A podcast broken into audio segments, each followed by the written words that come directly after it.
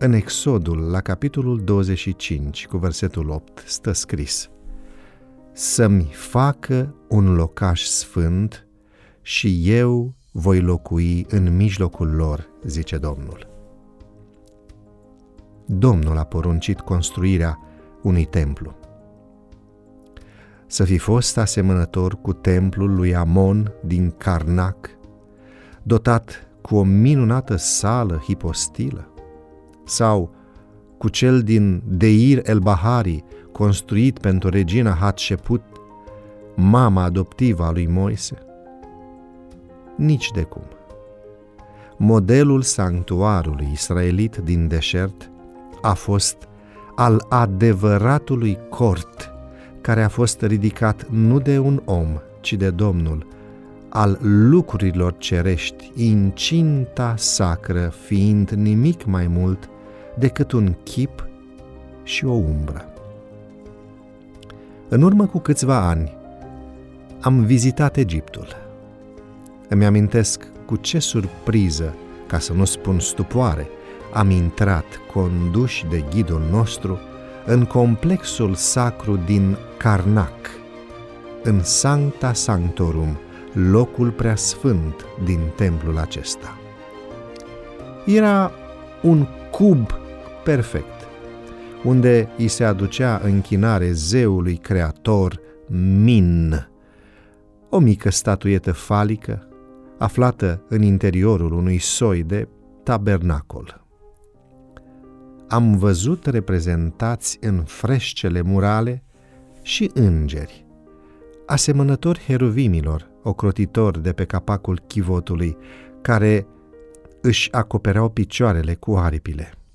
Este evident că Domnul, îngăduitor într-o anumită măsură față de contextul cultural, i-a permis lui Moise să reproducă elemente împrumutate din templele egiptene, dar purificate. Deși locuirea lui Dumnezeu printre oameni, cea reală, adevărată, a fost întruparea lui Isus Hristos, sanctuarul israelit a constituit tipul acestei manifestări. Lumina din Shechina, dintre cei doi îngeri ai chivotului, era o reprezentare vie a prezenței divine. Lămpile aprinse ale sfeșnicului cu șapte brațe simbolizau lumina Duhului Sfânt care luminează poporul. Pâinile, pentru punerea înainte, îl reprezentau pe Isus, pâinea vieții. Sângele jertfelor de ispășire și preoții reprezentau sângele lui Hristos oferit pe cruce și Isus în rolul său de preot. Sanctuarul israelit, mărturia vie a mântuirii în Vechiul Testament, a fost o minunată parabolă profetico-mesianică a slujirii lui Isus și a planului de mântuire din Noul Testament.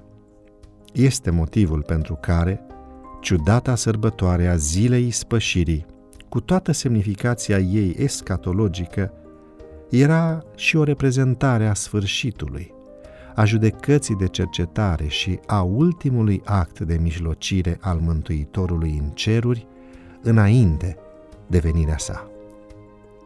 Iată de ce fiecare credincios este aici, jos, un sanctuar, un templu al Duhului Sfânt prin care îi aduce închinare lui Dumnezeu în Duh și în adevăr.